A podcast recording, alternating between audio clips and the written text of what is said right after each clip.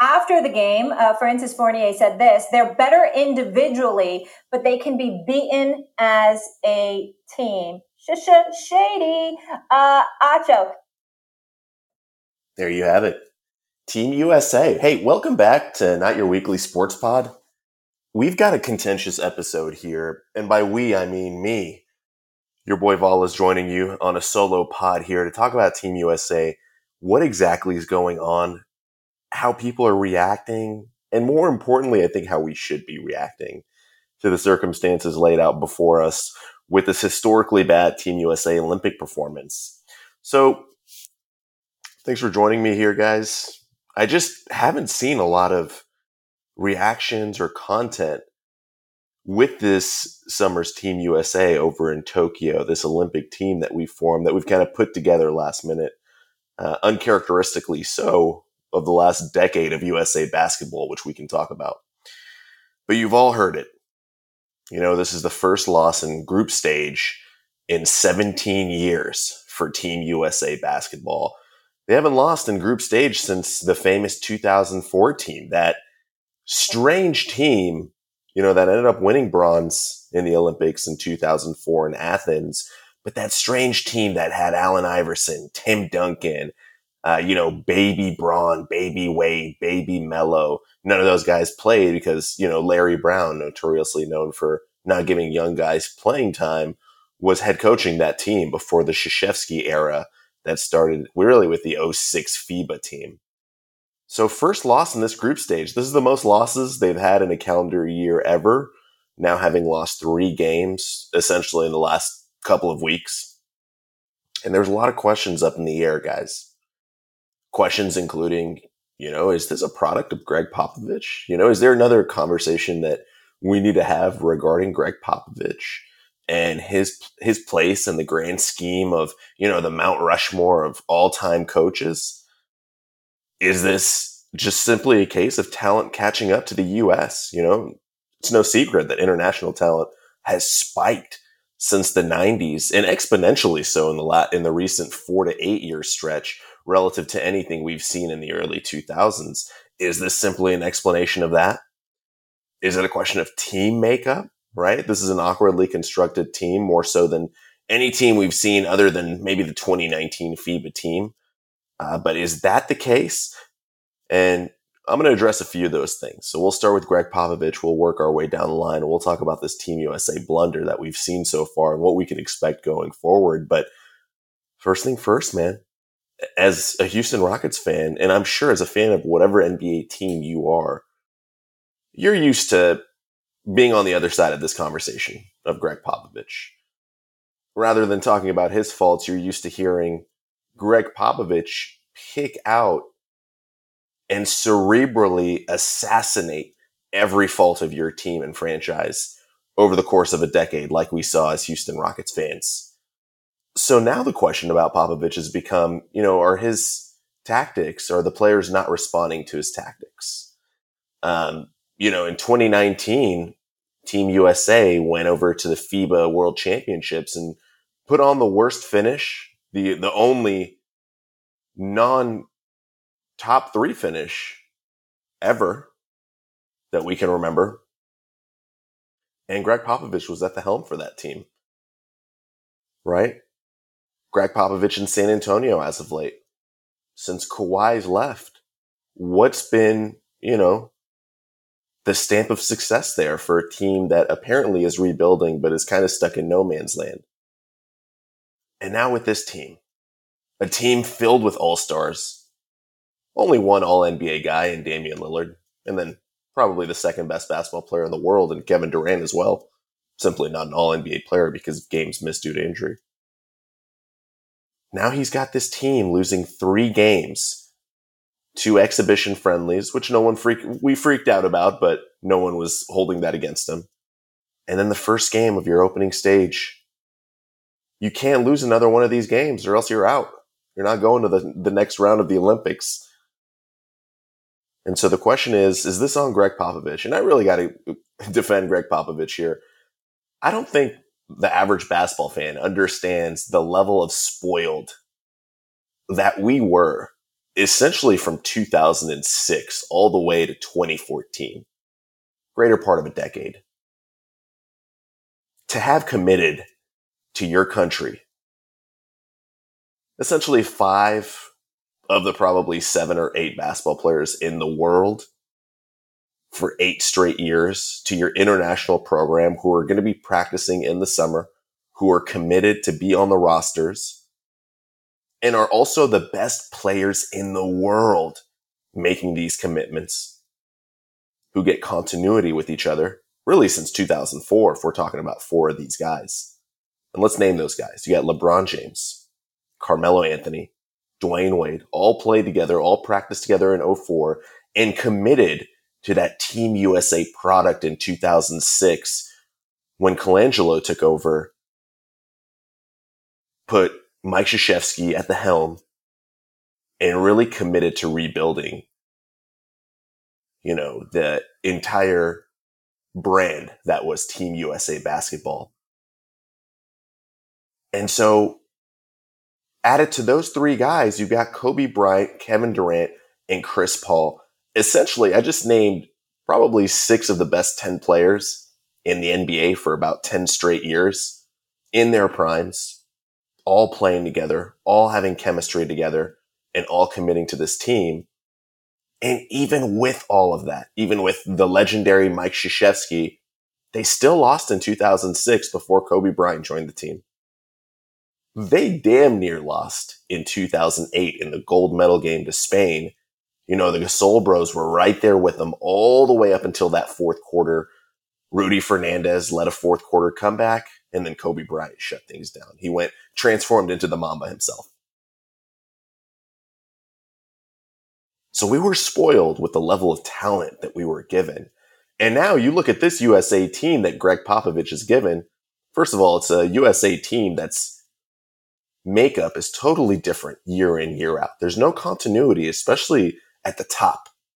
You know, if at least at the bare minimum, your most talented guys are coming back, you can work with that as a head coach. Who was his most talented guy in 2019? Kemba Walker, Donovan Mitchell. And now you've got Damian Lillard and Kevin Durant. Oh, and by the way, Devin Booker just got off the plane from playing in the NBA finals with the guys he played against in Middleton and Jrue Holiday also joining him you got to work them in. So tough, tough job for Popovich to do with those circumstances. And then you add to the fact that, you know, uh, we did a top 10 player podcast recently.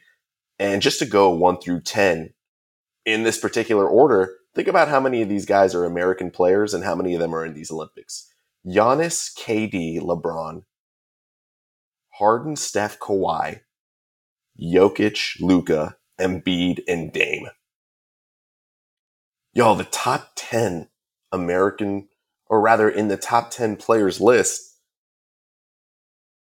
six of them are American players. And of those six, only two of them are there in Dame and KD. You have no LeBron, no Harden, no Steph, no Kawhi.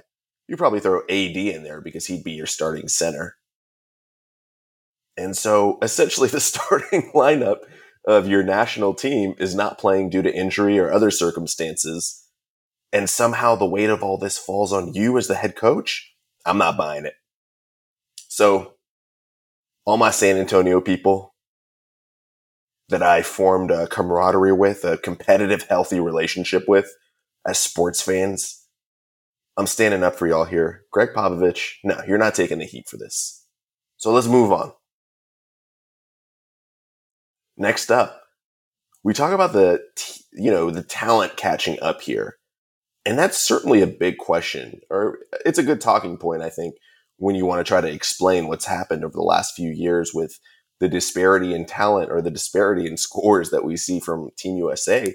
You know, it's 2012 and 2014 and 2016. We were still blowing teams out pretty pretty regularly. You know, the average score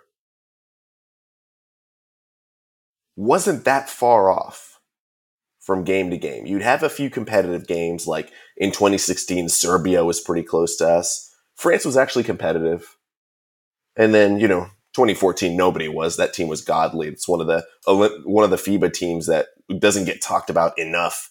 With Harden, Curry, Clay, uh, you know, former Houston Rockets rim runner Kenneth Faried being the lob guy in that offense. Really fun team that gets lost in the history of things. But as far as talent catching up to us, Yo, the Team USA, I think it was in 2012, might have been 2008. I can't remember which one. They broke the world the record in international play for scoring in a game versus Nigeria. And I remember watching that game. Nigeria had like a couple of pro guys. I think Ike Diogu, a big man formerly of the Warriors, bounced around the league, never really was the first round pick projection that we thought he would be.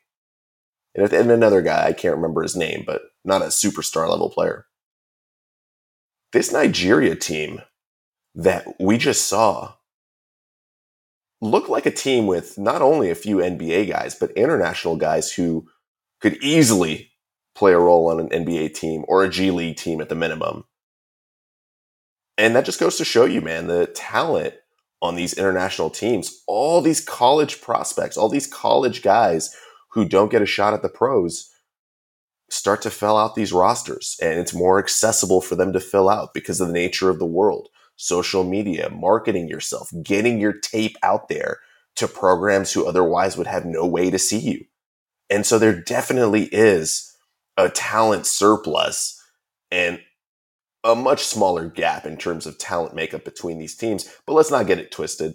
This is Team USA still, you know, of the 12 guys on their roster, they probably have 12 of the best 20 to 30 players in this entire tournament. So talent's catching up, sure. But more than anything, this is a product of this team coming together on the fly and, you know, not having enough talent to get away with just putting a team together and throwing the product out there against programs, against teams with professional guys, you know, guys who can very easily make a 12 man roster in the NBA, or like I said, a G League roster, or be competitive in an NBA game, who also have the added benefit of continuity, practice, reps, chemistry, knowing each other's tendencies, guys you've grown up playing with. And we're seeing that before our very eyes, particularly so in those exhibition games, just because of the nature of this NBA season there was no time for the team to get together to have practices, to have the same group of guys in the gym together for at least a couple weeks. And when the talent level has catching up to, to a certain meter, at least to a certain point where you can't get away with that anymore. Unless, again, as I mentioned before, you've got, say, LeBron James, Steph Curry, James Harden, Kawhi Leonard, and Anthony Davis as your starting five, then you probably got a chance. Oh, and by the way, maybe sub out James Harden, throw KD in there, have James Harden as your six man like those OKC teams. That's dirty. That could maybe get it done. So I'm not buying the talents caught up narrative, but the talents definitely caught up enough to where you just can't get away with throwing a group of guys out there who are honestly too playing roles that they've never been asked to play before in their careers. One of the things about that 2008 team that was so remarkable to study, having watched a lot of their games for another one of our recent podcasts, is the number one thing that stands out about them when you watch their full game tapes is they expend all their their offense was ugly in the half court and the reason for that is they expend so much energy on the defensive end taking pride in full court pickups, traps at half court, straight up taking guys cookies, and that leading to a large portion of their offense in the fast breaks. And then in the half court, hey, Jason Kidd, Chris Paul, you guys facilitate and create a little offensive set for us. Oh, and by the way, we've got maybe the greatest scorer of this generation in Kobe Bryant in his prime to give us buckets if we need a bailout. But man, I don't know. That's tough. Talent catching up to them. How about the team makeup? let's touch on that for a second here. Team makeup, this is definitely an awkwardly put together team. You know, a lot of guys in the six foot three to six foot eight, six foot nine range. No true legitimate big man. Even Bam Adebayo is on the smaller side for a big man. And we're talking about a team historically who's had Anthony Davis manning down the center spot, Dwight Howard in 2008, Chris Bosh giving you a little small ball, Amar'e Stoudemire. Bam Adebayo, although he is a top big man in today's NBA, he's not one of the two or three best centers in basketball. That honor goes to Joel Embiid. That honor goes to Nikola Jokic. And so you're dealing with that as well. You know, your weakest position, you still don't have one of the top guys in the league there. So that's definitely a part of it as well. But again, this team, if you were to play them in an NBA season, automatically this Team USA is the favorite to win the championship, right? So you can't use that as an excuse. You still have all star level talent at every position, and you have unicorns like a six foot 10 Kevin Durant to throw out in whatever versatile lineup you want. So I'm not sure about that. It's awkward, but you're the favorites to win a championship in an NBA franchise. So against international talent, come on. So I've said this a million times already. The issue here is chemistry, guys. Prediction wise, they're only going to get better the more games they play with each other. And they're going to play Iran coming up here on Wednesday. And the talent level certainly goes down until they get to the tournament rounds. But they can't lose another game. And I don't think they're going to. I think they're finally going to get some reps together. You finally have some semblance of a rotation. Get reps. Hope it naturally comes together. You know, NBA guys with top end IQs on a basketball court together, things don't take forever to gel. And it doesn't take a rocket scientist to figure it out, let alone who I think is the greatest head coach in NBA history in Gregg Popovich. So prediction, USA wins gold. I think they're going undefeated from this point on. You still have the second best basketball player in the world in Kevin Durant leading this team. You still have top end talent at every position. Damian Lillard is a top end point guard. Devin Booker is a top end shooting guard. Bam Adebayo is still a top end center. And then every other position, the wings, we don't even need to get into all stars down the line. So they're going to win gold. I think we're panicking a little bit, but we're past the era where we have the absolute best players in the world at every single position, every single year. And our best guys are going to be committed to us during their primes because it's a challenge given to them by the best at their positions and LeBron and Kobe during that 2006 to 2012 stretch. So it's going to be in a bit of an adjustment for us as fans, but be patient. I think they're going to get it together and they're going to look like Team USA again to close this tournament out. Until then, keep watching if you can. if the games aren't on Peacock or on at like five in the morning. And you'll see what I'm talking about. Catch us next time on Not Your Weekly Sports Pod.